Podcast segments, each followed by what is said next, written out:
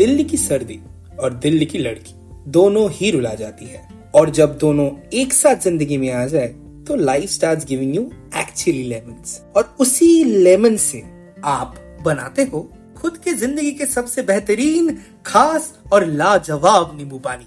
मैंने भी बनाया था, ऐसे ही किसी दिल्ली की सर्दी में, जिसकी रेसिपी और कहानी मैं लेके आ रहा हूँ on my podcast Nimbu Pani. Stay tuned for more updates